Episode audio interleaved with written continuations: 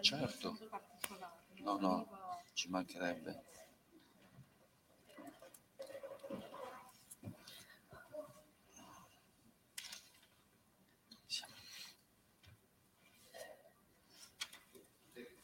Possiamo? Buonasera a tutti. Eh, intervengo solo brevemente per eh, così dare valore alle, a questa iniziativa che voi state tenendo a nome del Festival della Migrazione. La, siamo alla chiusura di questo festival, quindi questo passaggio è, è importante per noi. Mm, forse tanti forse ci stanno seguendo, come è accaduto in questi tre giorni. Volevo un po' spiegarvi il senso di, questa, di questi 4-5 giorni che abbiamo un po' vissuto a Modena, Carpi, a Ferrara, a Spilamberto, un po' in giro per la provincia e non solo per la provincia, un po' darvi un po' il senso di questo nostro stare insieme in questi giorni. Le parole chiave che noi abbiamo scelto quest'anno per il festival, noi scegliamo un tema, come succede sempre, no? come accade sempre, sono state, sono quattro sostanzialmente, hanno dato un po' il tono al festival. Festival ha senso e significato se racconta, se dà un senso, non, non è solo un, dire, uno spot di iniziative, almeno non è così il nostro festival. E le parole sono, sono, le parole sono queste, accoglienza, cittadinanza, nuove opportunità e il sottotitolo, che in realtà non è un sottotitolo, come fratelli. Qualcuno ci ha detto, aggiungete il prossimo anno, come fratelli e sorelle. E voi direte, ma insomma, sono parole un po' così, eh, forse uno dice, ma sono parole un po' quelle note, buttate un po' così, fanno anche tono. In realtà dietro c'è proprio il messaggio che noi abbiamo voluto, abbiamo inteso così comunicare non solo in provincia, perché ormai questo è un festival nazionale, soprattutto via streaming. E allora accoglienza, ci siamo detti che eh, accoglienza è il primo passo di coloro che decidono di venire liberamente nel nostro paese, è il primo percorso di un progetto di vita. E abbiamo detto spesso che accogliere oggi è faticoso il nostro paese, vivere il valore dell'accoglienza. Spesso il nostro paese, le sue normative non rendono possibile una vera accoglienza, tutto molto complicato, lo abbiamo anche detto con molta franchezza, indipendentemente dalle scelte politiche. Del... io dico sempre ci si misura con la realtà, poi si decide da che parte stare, ma la vita è la prima primo elemento di verità. Allora abbiamo detto, parliamo, abbiamo parlato di accoglienza, ci siamo confrontati sull'avventura tragica che hanno vissuto le famiglie ucraine che sono venute in Italia. Ci siamo scoperti anche capaci di accoglienza. Nel giro di 4-5 giorni, no, 4-5 giorni no, ma nel giro di un mese l'Italia ha accolto quasi 170.000 persone, eh, sfollate dall'Ucraina e lo abbiamo fatto, non dico bene perché si discuteva anche sulle falle di questa accoglienza, però è stata fatta con, con generosità, non ci siamo spaventati, non abbiamo detto, perdonatemi il termine, c'è un'invasione, non c'è nessuna invasione nel nostro paese. Sapete, è un paese il nostro che perde residenti, quindi quando si parla di invasione bisognerebbe essere un po' attenti alle parole che si usano. I ragazzi ieri, Francesco lo sa, all'università, ieri ci raccomandavano una, una, un'ecologia della parola, cioè le parole sono, siamo noi stessi, a volte la politica le usa un po' così, allegramente, ma noi siamo anche le parole che diciamo. Se dico invasione, dico, immagino che siamo sommersi da persone quasi nemiche che vengono nel nostro paese. Non è così. Anzi, il paese, ci dice l'ultimo rapporto, perde residenti e sono quasi 5 milioni i residenti italiani emigrati fuori dal nostro paese, meno più di quelli che invece sono residenti eh, cittadini stranieri. Abbiamo detto che bisogna un po' cambiare questa legge, bisogna un po' fare qualche passo in più in avanti perché, per rendere questa accoglienza un po', un po' più strutturale, meno legata al caso, meno legata così al governo che arriva proprio perché è un valore rispetto a un paese che, come dire, vi è nato migrante, noi, gli italiani sono migranti da sempre, quindi dovrebbero un po' ricordarselo. La seconda parola è la cittadinanza, e noi abbiamo ribadito ancora una volta, so che qui al Collegio San Carlo ci sono anche ragazzi e ragazze non italiane, abbiamo ribadito ancora una volta che assolutamente, passatemi il termine, un po' indecente, un po' una cosa che non sta in cielo in terra, che ci siano un milione, un milione e due, un milione e tre di ragazzi italiani a tutto tondo, sono nati in Italia, vivono in Italia da tanti anni, sono italiani, e però anche qui ci hanno raccomandato di cambiare il vocabolario, non seconde generazioni, eh, ci hanno detto noi siamo cittadini italiani e mi pare molto vero e molto concreto, senza passaporto. E questo è un messaggio ancora più forte perché tu dici non è possibile che tu, ci siano cittadini italiani senza passaporto, eppure abbiamo un milione più di ragazzi e ragazze italiane e italiani che non hanno i diritti che una democrazia matura dovrebbe, dovrebbe come dire, garantire. Come si fa a stare in un paese e non poter andare in gita all'estero perché tu non hai il passaporto italiano, non hai, come può un paese impedire l'Erasmus, come può tante cose, no? Ecco. E, e lo abbiamo ridetto nuovamente. Il festival sono sette anni che propone il cambiamento di questa legge borbonica, scusate il termine, del 92, perché è una legge, una, una legge che davvero ci, uno ci muore dentro, si chiede, se deve, attiva la procedura di cittadinanza e abbiamo chiesto che finalmente si risponda a questa realtà. Un paese maturo, aperto, che vede in questa, queste generazioni una grande opportunità. Eh, l'ultimo, l'ultimo, e poi davvero finisco, il lavoro, ovviamente nuove opportunità, intendevamo parlare di lavoro, ne abbiamo parlato a Carpi, denunciando anche la precarietà del lavoro di, di molti giovani, soprattutto di donne e di ragazze, e in particolare, lo, va da sé, delle persone che sono stra- cittadini, che non sono italiani, che vengono sfruttati. Abbiamo fenomeni anche nel nord, non soltanto nel sud un po' basta andare nella bassa Roma, Romagna, nel Veneto abbiamo fenomeni anche di sfruttamento schiavistico, di caporalate. Ci siamo detti ancora una volta che se è vero che l'articolo 1 della nostra carta dice che il lavoro è la persona, perché la nostra carta dice questo, il lavoro è la persona, è la sua vita, la sua dignità, inconcepibile che si possa accettare questa situazione per i migranti, per i migranti stagionali e per gli italiani tutti. E l'ultima, e finisco per davvero, come fratelli, per dire che oggi magari questo vi chiediamo aiuto, mentre la libertà e l'uguaglianza sono in qualche modo sancite, sono regolamentate nella Carta Costituzionale e anche nell'ordinamento. Noi abbiamo mo- tante norme, tante leggi che teoricamente dovrebbero garantire più uguaglianza, non è poi vero che sia così, e la nostra libertà, eh, manca eh, qualcosa che renda un po' più strutturale, io lo chiamo costituzionalizzi un pochino di più la fraternità, che nel trittico della rivoluzione illuministica, ma anche un po' cristiana, è, un, è una parola molto bella, forte, che dà, io dico, come dirvi, rafforza altri, le altre due parole, gli dà sostanza, no? perché la libertà senza fraternità diventa egoismo, il fai da te, eppure l'uguaglianza senza fraternità vuol dire omologazione, non vivere, non accogliere le diversità.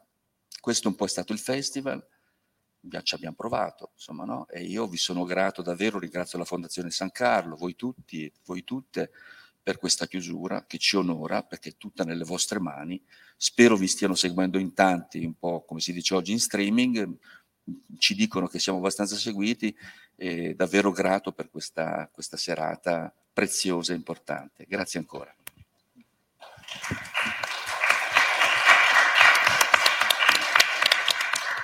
Bene, io ringrazio il dottor Edoardo Patriarca per, per le sue bellissime parole, per aver insomma, fatto un'introduzione veramente puntuale di questo festival e di aver fatto precisamente capire lo scopo di questo festival. Io eh, ringrazio anche tutti voi e tutte voi per essere qua eh, presso il teatro della Fondazione Collegio San Carlo eh, in questo evento di nome Dialoghiamo. Eh, appunto, eh, Dialoghiamo è un evento eh, sotto il, sotto il Festival della Migrazione, questa settima edizione del Festival della Migrazione che si è svolto tra Ferrara, Carpi e Modena in questi giorni. Io eh, sono Francesca, sono una collegiale studentessa eh, che fa parte di Radio FSC Unimore, eh, la radio del Collegio San Carlo e tuttora radio dell'Università di Modena e Reggio Emilia. Ehm, questa radio è nata il 14 dicembre 2019 dalla volontà del presidente Giuliano Albarani e dalla direttrice generale Edith Barbieri della Fondazione Collegio San Carlo per dare, mh, diciamo, per creare una redazione eh, radiofonica eh, qua in collegio e di conseguenza per dare voce ai collegiali. Diciamo che la radio è nata un po' in difficoltà perché ehm, insomma, nel 2020 poi come sappiamo tutti è scoppiata la pandemia. E, ehm, però ci siamo fatti forza e abbiamo iniziato la nostra attività con la nostra prima rubrica di nome collegiali collegati, dove ognuno in casa sua, in quarantena, raccontava insomma un suo mh, mm, spaccato di vita per, per farci sentire un pochino tutti più vicini. Con l'andare del tempo però ehm, diciamo che la radio eh, con i primi eventi in presenza ha iniziato davvero ad evolvere, infatti abbiamo iniziato a partecipare a tantissimi eventi della città come per esempio il TEDx Modena oppure abbiamo cominciato anche a pubblicare tanti tanti contenuti eh, diversi appunto e mh, mm, abbiamo anche iniziato a intervistare dei personaggi molto importanti dello spettacolo come per esempio Drusilla Foer. Eh, e inoltre abbiamo eh, raccontato alcuni festival qua in città, come per esempio lo Smart Life Festival e il Learning More, attraverso delle dirette radiofoniche. Quindi, mh, mm, come sapete, eh, il nostro simbolo è il camaleonte la cui pelle assume tanti colori quante sono le nostre idee. E per questo io vi invito a insomma, seguirci su tutti i nostri social per vedere tutti i contenuti che noi pubblichiamo eh, qua, insomma, attraverso i nostri microfoni. Eh, ma Tornando a noi, appunto, eh, una data che mi stavo per scordare di dire è proprio il 6 luglio 2022, eh, 6 luglio 2022 che insomma è stata forse la data più importante per la nostra radio perché siamo ufficialmente diventati la radio dell'Università di Modena e Reggio Emilia. Però, ripeto, non voglio rubare troppo tempo, voglio direttamente andare a, diciamo, all'argomento di, di questo evento, eh, perché infatti ricordo che Dialoghiamo è una delle, è una delle, delle nostre rubriche della radio, eh, un, quindi diciamo è una puntata speciale questa della rubrica Dialoghi e eh, proprio in questa, eh, in questa, rubrica noi, eh, il nostro scopo è proprio quello di parlare, di parlare, di dialogare come se fossimo in un salotto di casa nostra, anche se siamo, in verità siamo in teatro. Ehm, l'argomento di oggi sono le seconde generazioni. Eh, per seconde generazioni si intende i figli di persone con background migratorio che sono nati nel nostro paese, oppure ehm, figli di persone con background migratorio che sono arrivati qua in tenera età. Questa definizione è una definizione molto generale per inquadrare appunto l'argomento, ma è bene dire che l'argomento delle seconde generazioni è un argomento molto complesso. Infatti è bene citare eh, come eh, è bene anche evidenziare come alcuni ragazzi eh, di seconda generazione non accettino di essere stigmatizzati all'interno della categoria delle seconde generazioni, perché è come se subissero una scelta che non è stata la loro, ovvero quella di migrare, ma è stata quella dei loro genitori. E è per questo che il CONGI, ovvero il Coordinamento Nazionale delle Nuove Generazioni Italiane, utilizza nuove generazioni italiane.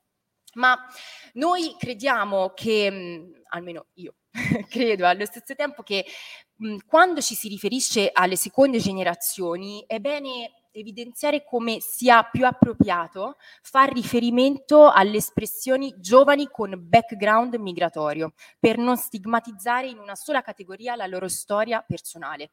E come dice Barbara Giovanna Bello, una delle più importanti studiose europee eh, di questo argomento, mh, per affrontare il tema delle seconde generazioni bisogna saper ascoltare esperienze, narrazioni e cercare di incrociare gli sguardi. E io, a nome mio, posso dire che noi siamo qua per questo. Eh, inoltre eh, mi piace sempre citare mh, questo progetto del CRID. Il CRID è il centro di ricerca interdipartimentale su discriminazioni e vulnerabilità dell'Università di Modena e Reggio Emilia, chiamato appunto Far Mission Oriented. Le seconde generazioni, un approccio inter- interdisciplinare tra forme di discriminazione e pratiche di inclusione, di cui il professor Casadei, ordinario di filosofia del diritto presso il Dipartimento di Giurisprudenza, dell'università è proprio responsabile scientifico. E mh, sottolineo che proprio ieri mattina eh, presso il Dipartimento di Giurisprudenza abbiamo proprio trattato anche di questo progetto, di questo tema e ammetto che è stato un momento di riflessione e davvero di un, momento, un bel momento perché abbiamo, abbiamo, parlato insomma in termini molto, molto importanti, anche come diceva eh, il dottore Edoardo Patriarca, in maniera molto, molto anche solidale. Detto questo, io eh, insomma non voglio rubare altro tempo nelle presentazioni, per questo io chiedo ai miei ospiti di, per, insomma, di rompere un po' il ghiaccio eh, presentandovi. Vorrei che iniziasse insomma Abdelhakim. Buonasera a tutti, mi sentite bene, giusto? Sì. Eh, piacere, piacere, di conoscervi. Eh, mi presenterò io, non ho l'occasione di conoscere allo stesso modo tutte le vostre, le, le vostre, i vostri nomi, le vostre storie. Eh, nasco a Reggio Emilia nel 1991 e sociologicamente rientro nelle seconde generazioni e sono figlio di una coppia mista. Eh, mia madre è veneta di Bassano del Grappa, mio padre è di origine marocchina e, e, quindi ho svolto i miei, i miei, cicli di studi a Reggio Emilia, poi qui a Modena ho studiato giurisprudenza e poi sono tornato nuovamente a Reggio Emilia, ho avuto un'esperienza di studi in Bosnia, Sarajevo, eh, in un altro campo di studi che è il, quello degli studi islamici. E, e poi sono diventato avvocato, mi sono sempre come dire, la questione del, se vogliamo utilizzare un termine, il termine che solitamente si utilizza, che è quello delle seconde generazioni, ehm, è stato sempre una tematica che appunto eh, già dalla mia biografia, eh, ma dopodiché nel mio sviluppo di vita ho, ho affrontato. Eh, fino dalle, dalle, superiori sono stato attivo eh, in particolare in un'associazione, quella dei giovani musulmani d'Italia, che è appunto un'associazione eh, composta a maggioranza da giovani con background migratorio. E, e dopodiché anche adesso, in, in, maniera diversa, a livello lavorativo, essendo che eh, lavoro come avvocato e mi interesso soprattutto di diritto e immigrazione, insomma la questione si, si, pone, si pone nuovamente. E uno dei miei altri interessi è quello del dialogo interculturale e interreligioso e anche qui eh, il tema delle, delle, seconde generazioni, come avremo modo di vedere, eh, è fondamentale perché le seconde generazioni, eh, se hanno un tratto caratteristico, è quello di stare in mezzo e quindi stando in mezzo possono anche essere capaci di essere ponte. Buonasera a tutti, eh, mi chiamo Kim Olena, sono di origine ucraina e innanzitutto voglio ringraziare all'organizzazione, a, alla radio di eh, averci invitati perché veramente per me è un è un grande onore di poter condividere ciò che si sente e ciò che sento io eh, dai miei connazionali eh, perché io essendo il mediatore culturale da diversi anni sono molto in mezzo alle situazioni di seconde e anche adesso ci sono terze generazioni. Li vivo, li ho vissuto io perché io sono arrivata qui in seguito seguendo la mia madre, che poi successivamente è venuto qua anche mio figlio, quindi ho vissuto in primis e vivo co- quasi quotidianamente eh, con i ragazzi che frequento a scuola. Quindi direi che ne avrei tante cose da raccontare per quanto riguarda la, le seconde generazioni, chiamati in modo insomma, generale, che adesso dovrò imparare quella bella parola che mi piace molto di più. Prego Angela. Mi sentite? Buonasera a tutti, mm, ringrazio dell'invito sia la radio che la fondazione il festival. Io eh, mi chiamo Angela Isha Adamu, sono nata e cresciuta a Correggio, in provincia di Reggio Emilia, e mi occupo eh, nella vita di um, gestire la mia attività imprenditoriale che riguarda eh, l'educazione alla cura dei capelli ricci, ma soprattutto afro. E è una dimensione che apparentemente è molto estetica e molto così mh, mm, superficiale, svolazzante, ma eh, soprattutto per quelle che sono le prime generazioni, mi piace chiamarle così, e, mh, mm, è una dimensione in cui si vanno a recuperare degli strumenti di identificazione e anche di costruzione di mh, mm, una nuova carta d'identità, diciamo così, che eh, diciamo noi figli di chi ha fatto la migrazione molte volte cioè, ci troviamo sempre a, a dover costruire e, e molte volte facciamo, facciamo fatica. Ecco.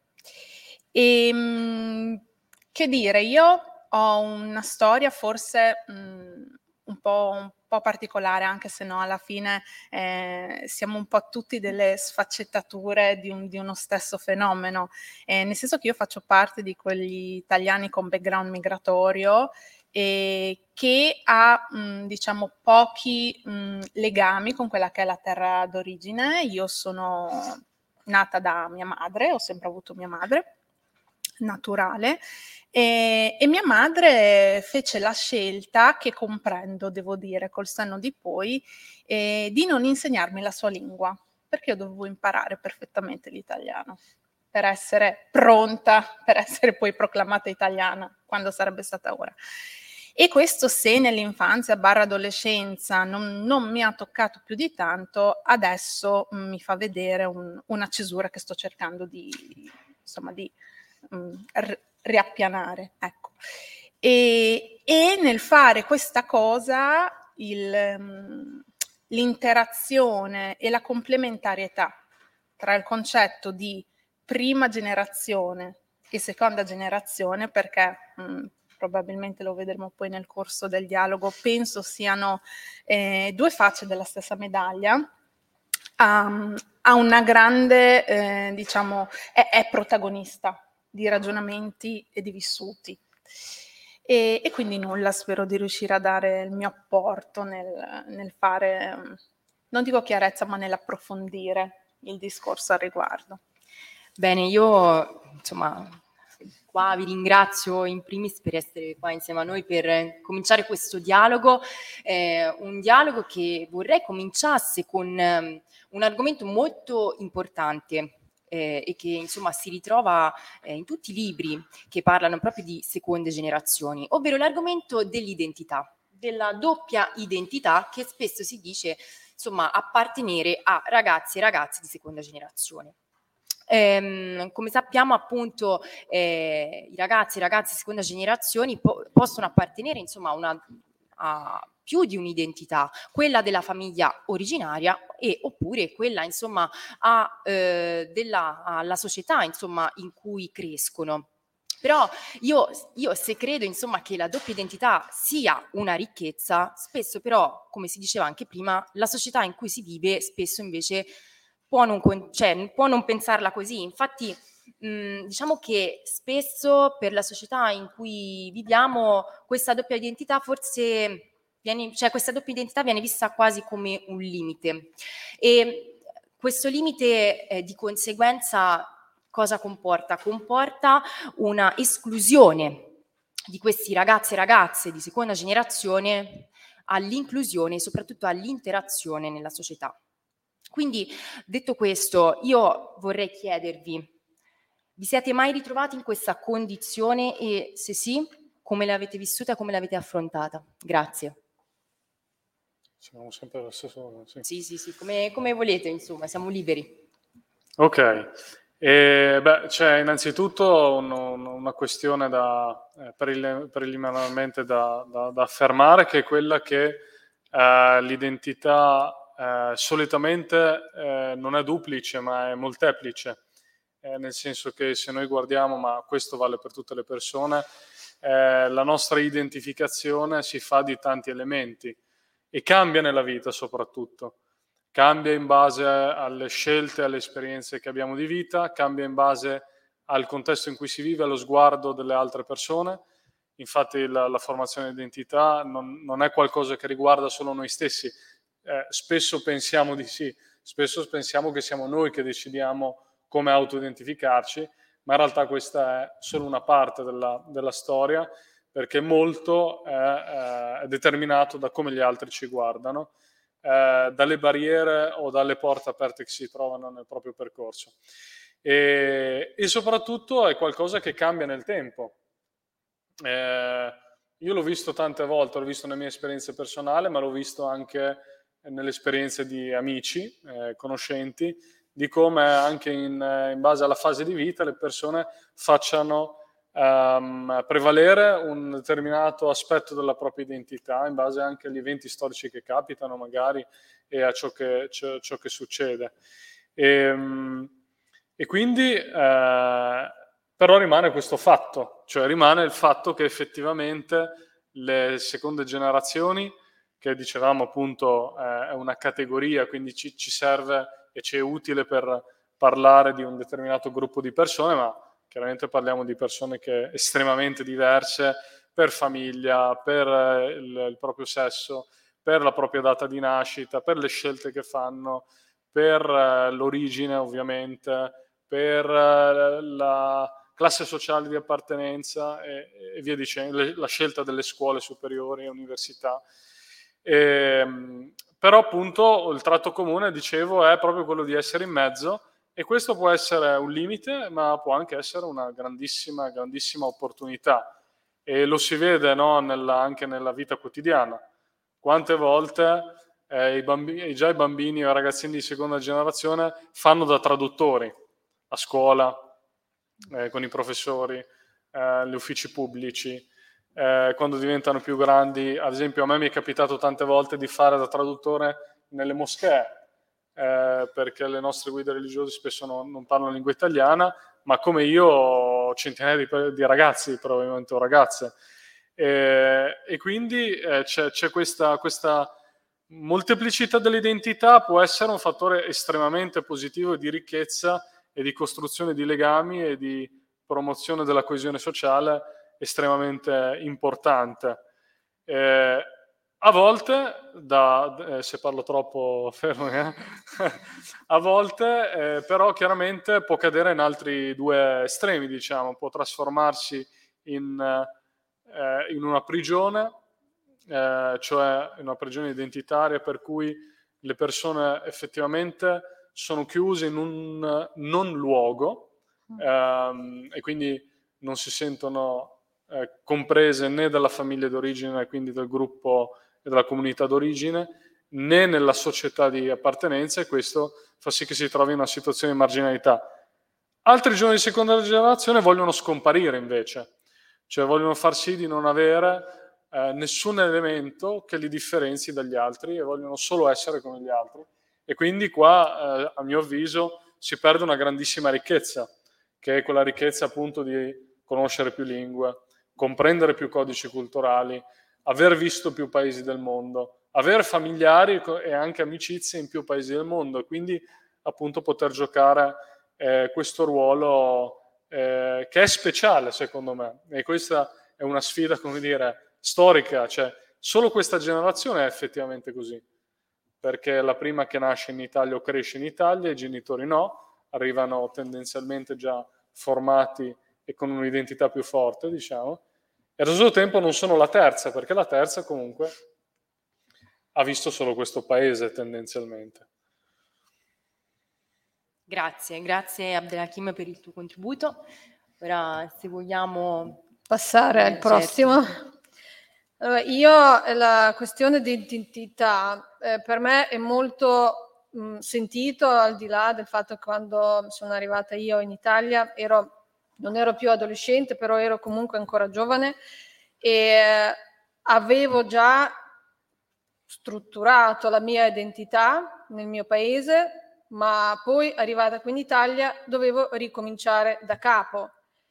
E in un certo senso come perdessi un po' il terreno, perché tu nella tua, nel tuo paese, io parlo intanto della mia esperienza, ma poi parlerò anche di esperienza di tanti altri ragazzi che vedo tutti i giorni, cioè, tu costruisci qualcosa, hai le tue esperienze culturali, linguistiche, eh, sociali e quindi ti abitui, cioè, hai un, l'idea della tua identità. E poi in un certo periodo della tua vita tu trasferisci, volente o nolente, per di più nolente, perché questa generazione, questa seconda generazione, come ha detto anche Francesca, io a volte chiamo anche la generazione di sacrificio, perché per di più non sono loro che prendono la scelta di fare questo passo, ma sono le rispettive famiglie e adulti che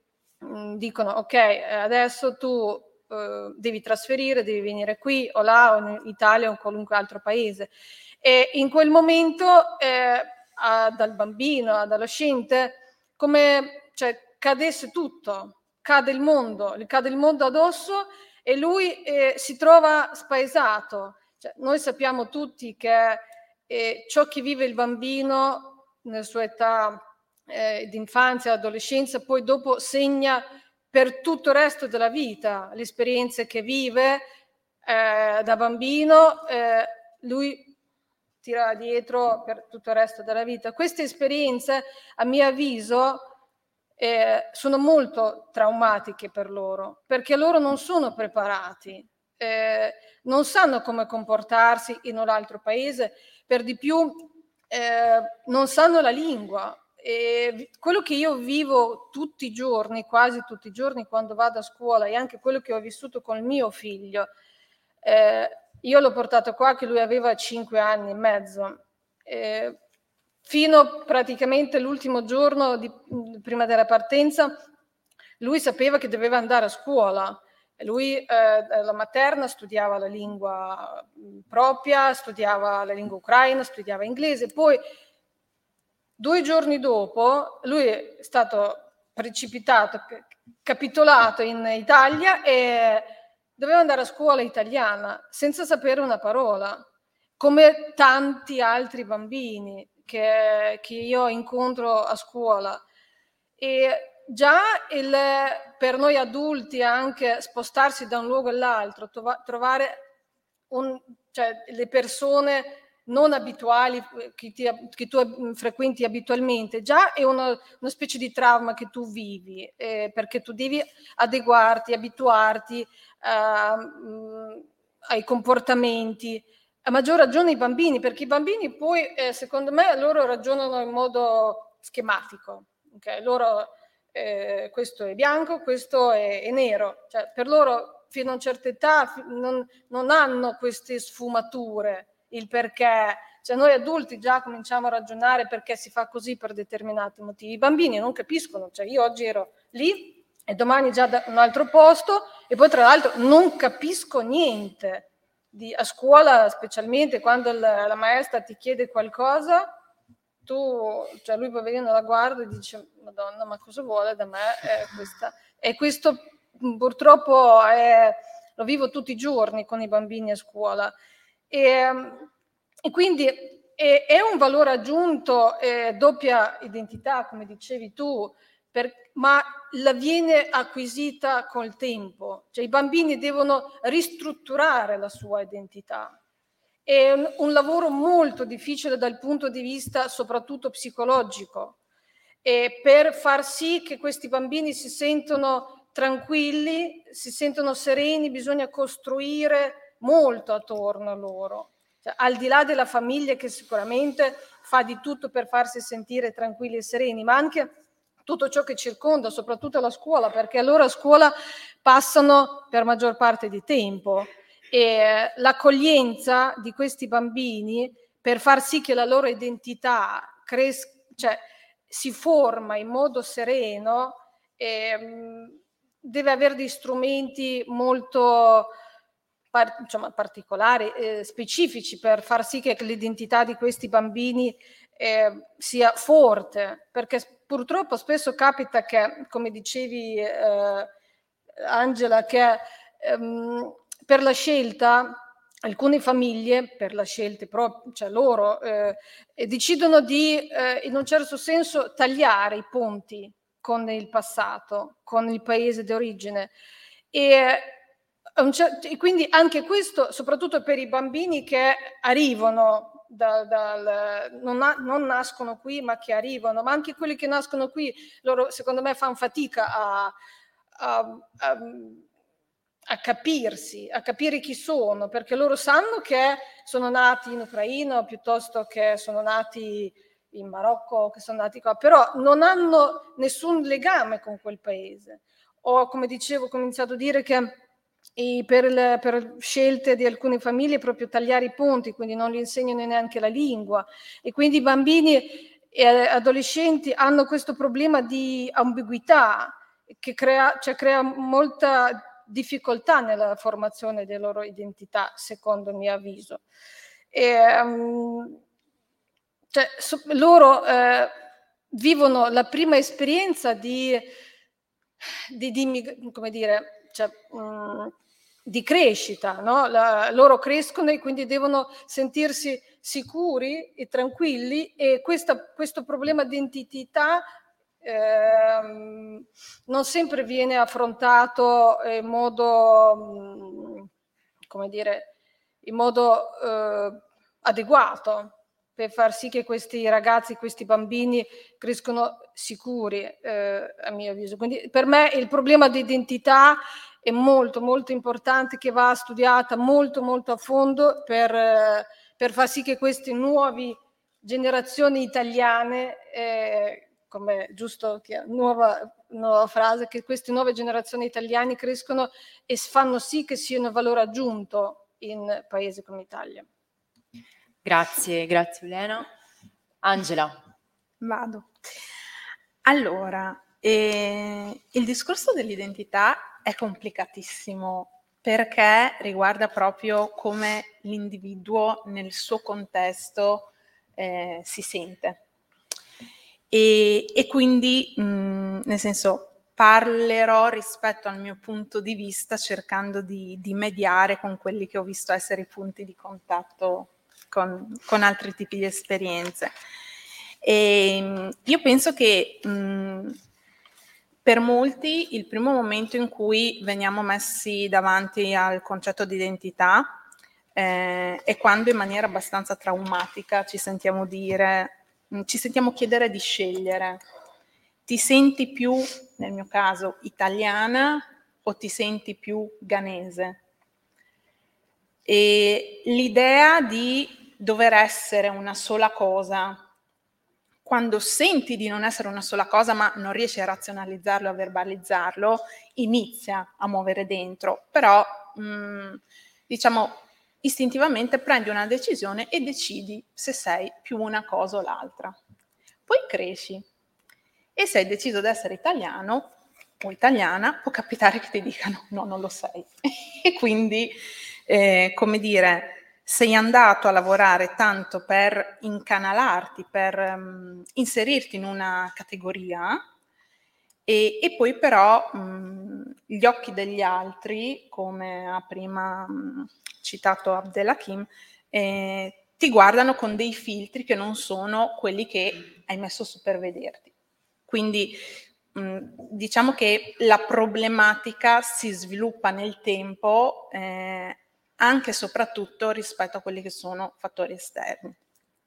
C'è da dire però, ehm, secondo me, un secondo me grande come una casa, e che oltre allo sguardo dell'altro c'è anche lo sguardo che tu hai sull'altro.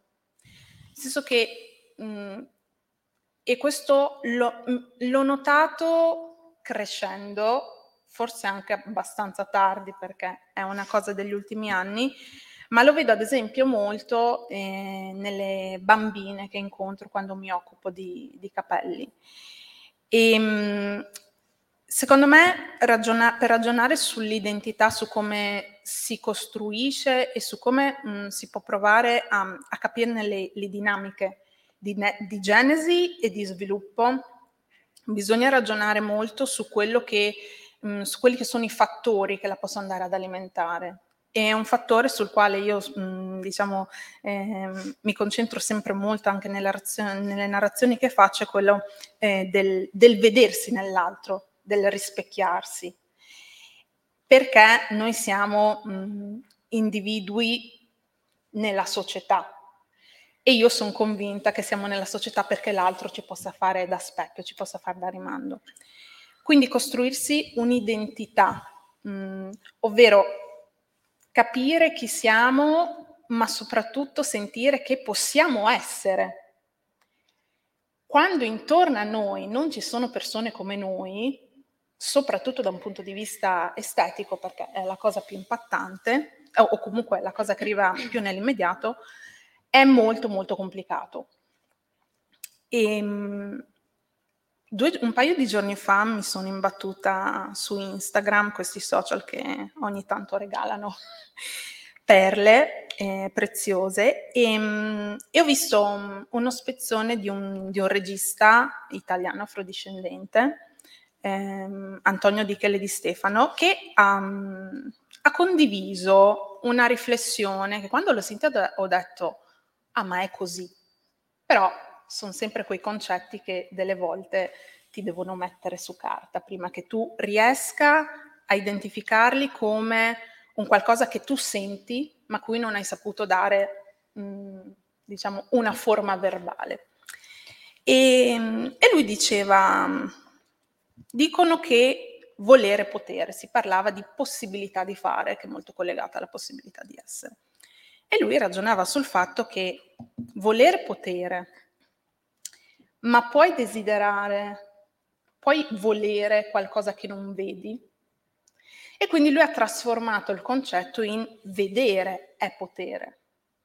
Finché le generazioni, ma anche la mia, nel senso che anche noi, diciamo, del, della, del, delle nostre annate, ehm, ci stiamo orientando, costruendoci degli strumenti anche abbastanza artigianali, però stiamo cercando di saltarci fuori.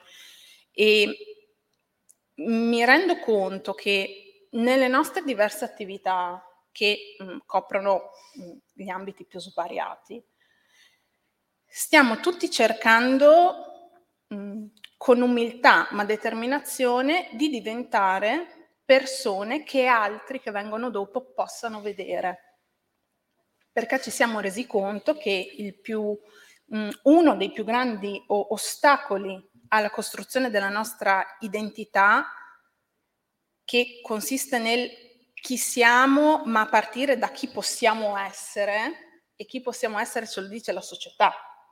Eh, cioè, se noi non vediamo nostri pari, nostri simili, fare certe cose, coprire determinate posizioni, essere in determinati eh, diciamo, ambiti lavorativi, educativi, istituzionali, facciamo fatica a pensare di poter fare e di poter essere.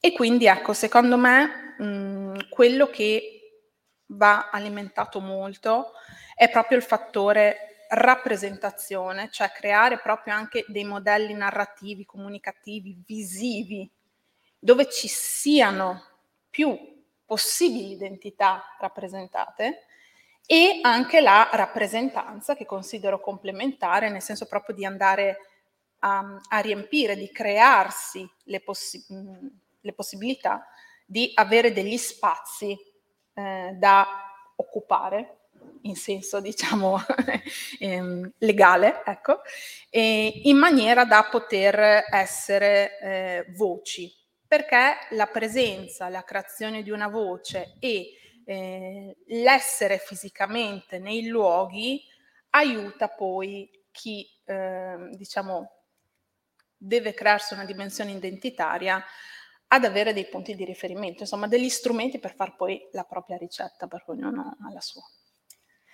E, ehm, io allora, in primis vorrei chiedervi se siete tutti d'accordo, se eh, insomma da ora in poi, eh, insomma, se ci vogliamo un attimo concentrare di più, facendo un sunto generale sugli argomenti scuola, lavoro e ruolo futuro delle seconde generazioni. Eh, mi spiace dover, dover, un attimo fare questo super mega assunto, ma avete visto l'orario, noi era, sapete che cioè noi ci siamo promessi di finire entro le 18, quindi siamo precisi e puntuali, quindi insomma per, per un attimo introdurre questi temi eh, vorrei riportare due dati veloci. In merito alla scuola e al lavoro, come sappiamo la scuola ha un ruolo fondamentale nella nostra società per tutti. La scuola è quel luogo dove si acquisiscono le competenze necessarie a svolgere un ruolo sociale adulto. Infatti attraverso la scuola, secondo il piano di azione sull'integrazione e inclusione 2021-2027, appunto eh, Insomma, proprio a scuola si dovrebbe trovare la piena inclusione attraverso l'istruzione, per far sì che si realizzino dei processi di integrazione, apprendimento e conoscenza reciproca. Però, come si sa, anche la scuola è uno dei luoghi dove in verità purtroppo sono evidenziate proprio le mancanze della nostra società. Esempio, ehm, è proprio nella scuola primaria, infatti, dove si iscrivono il maggior numero di alunni privi di cittadinanza italiana, ovvero, come sappiamo tutti, quella condizione giuridica e sociale di chi appartiene ad uno Stato, dal quale deriva il riconoscimento di un insieme di diritti. Ecco, ho toccato un attimo il tema della scuola per ricollegarmi anche al tema del lavoro, perché come sappiamo, eh, perlomeno insomma, alcune analisi lo riportano, alcune ricerche eh, lo riportano, la maggior parte di giovani di seconda generazione infatti prediligono dei lavori tecnici che sono spesso legati a imprese familiari e, ehm, e ciò è legato soprattutto all'erroneo orientamento che viene posto in essere a scuola eh, che appunto indirizza i ragazzi in istituti tecnici e professionali. Ecco, allora eh, io ho toccato questi due grandissimi temi che purtroppo eh, non abbiamo troppo tempo da poter dedicare, dato purtroppo, ripeto, eh, insomma, la vicina conclusione di questo evento. Però, insomma, io eh, con l'avere un attimo toccato questi due temi vorrei anche eh, aggiungercene un terzo, ovvero il ruolo futuro delle seconde generazioni. Io credo che eh, le seconde generazioni siano dei ponti fra, fra culture eh, e io credo vivamente che il ruolo delle seconde generazioni sia quello di dover favorire processi di integrazione nel nostro paese, se ovviamente però il contesto lo permette. Detto questo, per me voi siete già state già marcando questo ruolo di seconde generazioni che stanno cercando di raccontarsi, di insomma raccontare anche quello di cui siete portatori. Detto questo, e mi dispiace molto doverlo fare, però vi chiedo ad ognuno di fare un sunto di quello che pensate su questi tre temi. Grazie. Allora, sul ruolo delle seconde generazioni, come dicevo, il tratto comune alle seconde generazioni è quello dell'essere in mezzo, quindi le seconde generazioni in tutti gli ambiti in cui si possono ragionare eh, e si possono vivere possono essere un legame. Innanzitutto tra la generazione dei padri e le madri e la generazione dei nipoti, quindi, ma poi tra le comunità e la società in generale, tra i paesi, eh, tra le culture, tra le fedi. Quindi questo, questo, secondo me, questa è la grande sfida della seconda generazione. E sulla scuola, un, un solo punto, eh, come raccontiamo la storia? Eh, chiaramente l'Italia, dopo l'unità d'Italia, è un paese in cui si è riusciti a creare una narrazione prevalente del passato dell'Italia. E in poco tempo l'Italia ora è diventata una società anche multiculturale e, ed è chiaro che per costruire una forte coesione sociale bisognerebbe raccontare la storia eh, cercando di dare uno spazio anche alle memorie del, insomma, dei nuovi cittadini mi ricordo un flash, il capitolo sugli arabi è stato scioccante da bambino elementare quando l'ho letto, sono tornato a casa piangendo perché insomma era fortemente stereotipato e, e anche discriminatorio. Sul lavoro, eh, risottolineo questo, le seconde generazioni possono giocare un ruolo fondamentale perché capiscono le altre lingue e capiscono gli altri codici culturali in tanti settori sensibili, penso ad esempio anche la questione dell'assistenza sociale, eh, hanno un ruolo fondamentale per evitare incomprensioni e, e, e migliorare il funzionamento della società.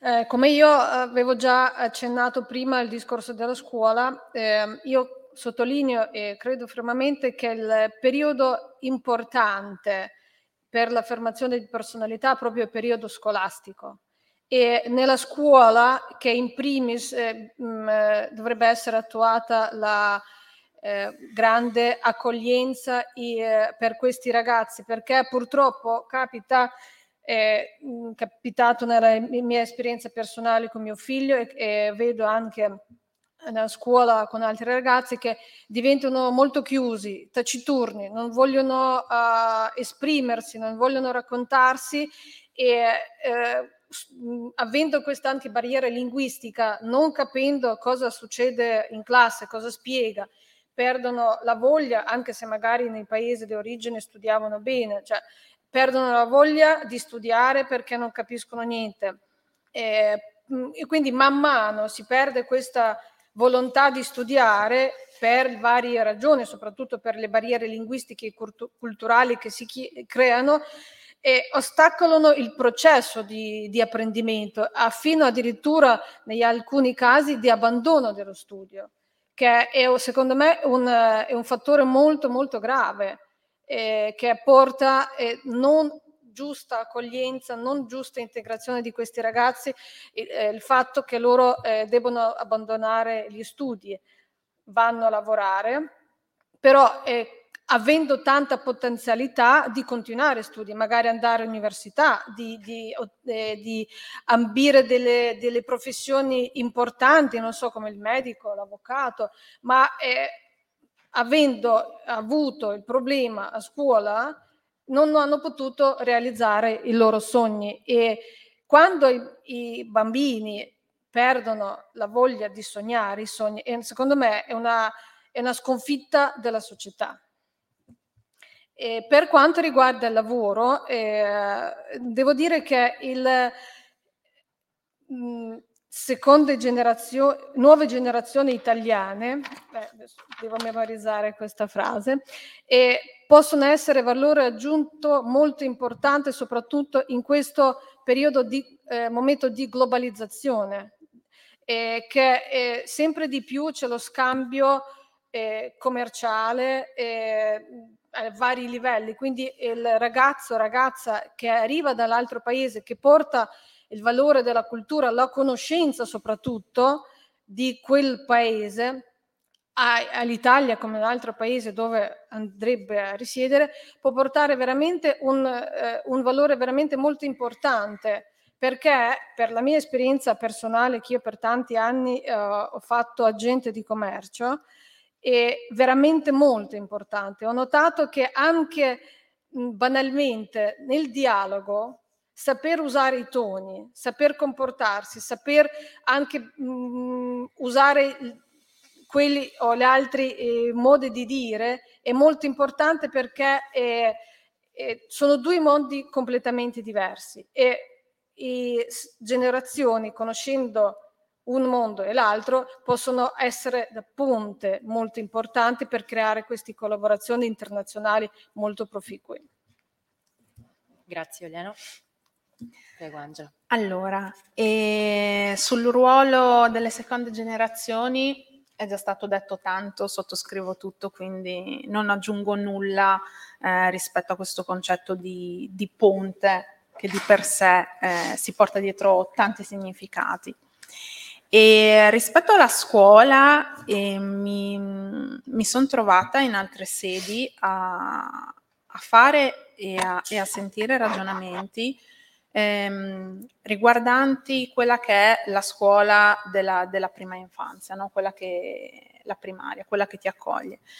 E lì è sempre, emerso, mh, è sempre emersa una grande necessità di mh, cambiare i paradigmi narrativi mm, che vengono dati a chi si occupa dell'istruzione, quindi al personale didattico, che deve andare a confrontarsi con mh, delle, delle, identità, delle personalità e, che sono nel loro, nel loro, agire, nel loro pensare e nel loro viversi molto lontane eh, da quella che è la narrazione tradizionale estremamente stereotipata ed estremamente limitata. E, e i primi cortocircuiti eh, avvengono proprio quando questa mh, consapevolezza eh, de, de, delle possibili dinamiche che vivono i bambini in questo caso eh, viene meno. Quindi mh, proprio mh, quello che chiamano eh, il diversity management è un qualcosa che andrebbe eh, inserito anche in quelle, diciamo, in quelle aziende para-aziende eh, di tipo sociale, nel senso che la scuola è una struttura, eh, forse una delle strutture dove è più necessario un approccio manageriale piuttosto che mh, un approccio manageriale dinamico piuttosto che rigido e ancorato ancora eh, ai format mentali di un tempo. E, ehm, faccio poi un salto nel senso che questo tipo di approccio dovrebbe iniziare dalla primaria e mh, risalire un po' a tutti i gradi di scuola per arrivare invece all'università.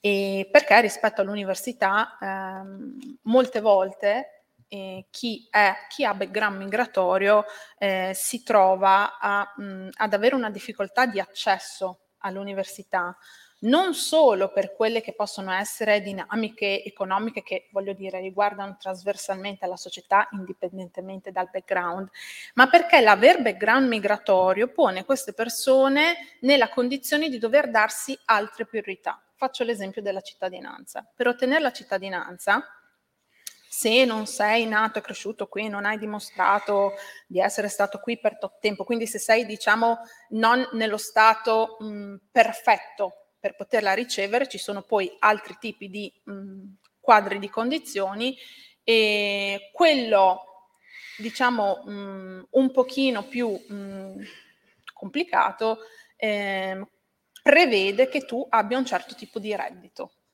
ma se tu, se tu devi proporre un certo tipo di reddito, vuol dire che devi andare a lavorare, ok? E quindi molti si trovano a dover scegliere tra andare a lavorare per avere un certo tipo di reddito, sperando poi che sia sufficiente, perché non è l'unica condizione, e l'andare a studiare. E questo è un grandissimo limite. Innanzitutto se la scelta deve essere netta, o l'una o l'altra.